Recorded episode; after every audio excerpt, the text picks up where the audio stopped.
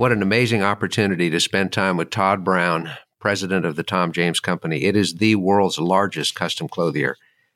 Todd is overwhelming in his consistency about serving others. He told us that the key to building his own clientele in sales was to focus on serving the needs of the client and not himself. Then, when he transitioned into leadership as a selling manager, it was still the same, focusing on the needs of the clientele, but now also the people that he's leading. And now, as president of this worldwide, very rapidly growing company, you can feel it that his orientation toward helping others achieve their goals in life is such a strong and powerful common theme in his life.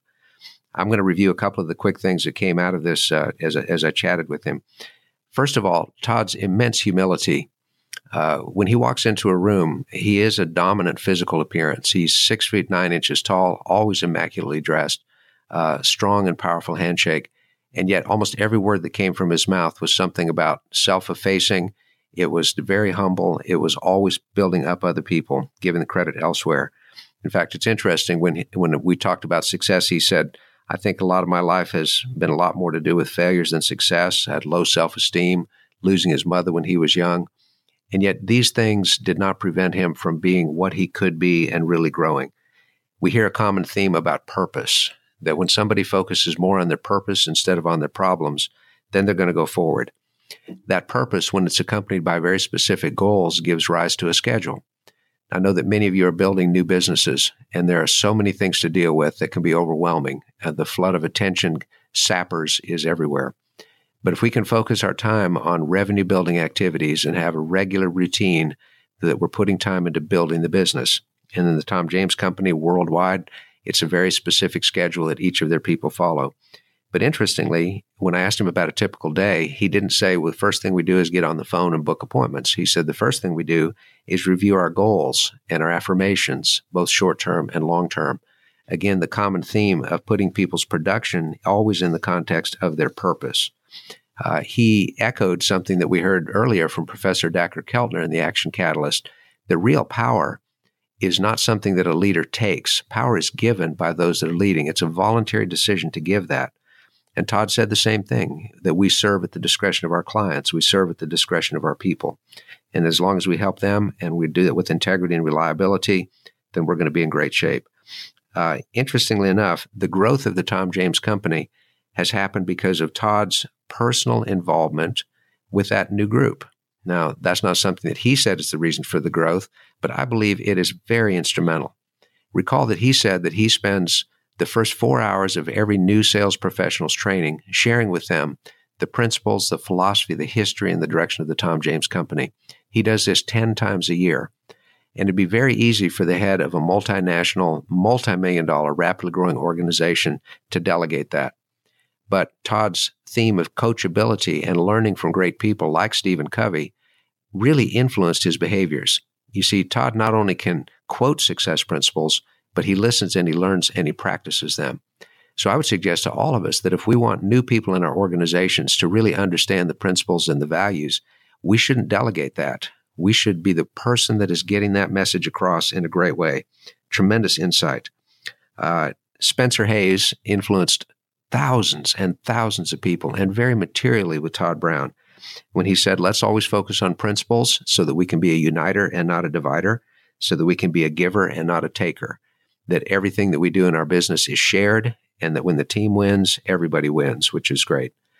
Todd has a very specific plan for making difficult decisions. He says the way many people make decisions is either selfishly, what's good for them, or they follow the path of least resistance, or they just avoid making it altogether. And we know that that's really not a solution. Instead, before making a tough decision, he asks the question what are we trying to accomplish? Where are we headed as an organization, both long term and this year? And how can we make decisions that will make that work for everybody in the organization? If it's the best thing for our people, then it will ultimately be the best thing for our company as well. So I thought that was just a phenomenal thing. Todd also said there is no such thing as a good emotional decision. In fact, we've all made emotional decisions. We look back and say, ah, I know what I was feeling, but what was I thinking? But what he says is let's make principle decisions. And when we base them on a common set of principles, then it makes things go a little bit easier. Now, dealing with setbacks and roadblocks was an area that I was particularly inspired. He said, fundamentally, take an attitude of gratitude because gratitude completely changes your perspective. And if we're intentional every day on the things that we look at, the things we think about, and the things that we affirm out loud, then it helps us deal with the setbacks and the obstacles. It's interesting. He said that a big part of their practice is to look ahead to what those obstacles are going to be. They they know in advance typically what they are. In any business, it'll be competition, it'll be scarce resources, it can be disruptions. Todd didn't even touch on the fact that a major earthquake happened very near where their single largest woolen mill is in Chile some years ago. That they've had incidents of hurricanes affecting their shirting factories with floods. These things are difficult and in some cases could be perceived as insurmountable. But Todd says they anticipate ahead what's going to happen. We know these things are going to happen. And let's prepare ourselves for the emotional feelings while we're still in a rational state of mind. And he, he likens it very much to marriage and the whole phrase of, I ain't quitting. Uh, the quote, obstacles are what we see when we lose sight of our goals. So if we can keep track of the goals, then obstacles are just part of the way. It's stepping stones that can help us get there. Rebuilding confidence in people that may have lost it. Uh, he had four very specific principles there. First of all, remind people how good they are.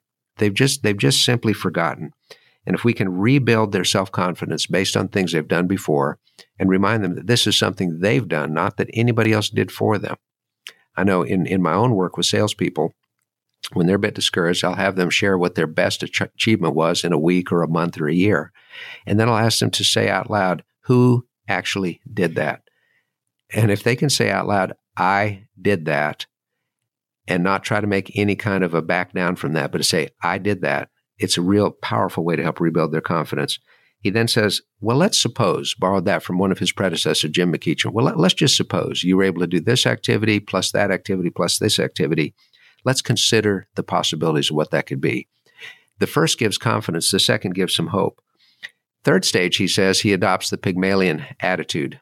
There's a lot of studies out about the Pygmalion effect in education that teachers that view their students as above average students often express that to the student and they become above average. By the same token, if we look at someone or talk to them in a way that we don't think they can achieve much, they often make that happen. It's based on an, old Greek myth about a sculptor who believed so strongly that the sculpture that he made could be his lifelong mate that that belief in the sculpture coming to life actually caused it to come to life.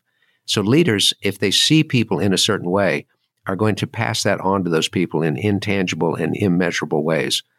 One of my strongest mentors, Jerry Heffel, often said, Dan, I see you as a person who. And usually what he would then describe is not at all what I was, but he saw me in a certain way. So the leaders must do that. And then finally, work on their goals, their dreams, their desires, come back to the purpose. And that can help deal with this discouragement that people face. Uh, the final powerful insight when people are in a rut and they're just not doing as well as they could, they become complacent, is to realize that at that moment they become incredibly selfish and that the only way to break them out of that is to make sure that their purpose is not about themselves, but it's about other people. He quoted a pamphlet I'd recommend to everybody here on the Action Catalyst. It's called The Common Denominator of Success by Albert Gray. And it was one of the most meaningful pamphlets that I ever read as I started out in the business world. And it has helped so many people to just come to grips with that. A true purpose must be unselfish. It must be big. And when it involves other people, then we're going to be big in the achievement and make a huge difference in that area. We're very excited to have had this opportunity to be with Todd Browne, president of the Tom James Company. It's an amazing story. It will continue to grow and be even more amazing over time. Learn from these lessons. Hope they're helpful to you all, and we look forward to next time on the Action Catalyst. Dan Moore, signing off.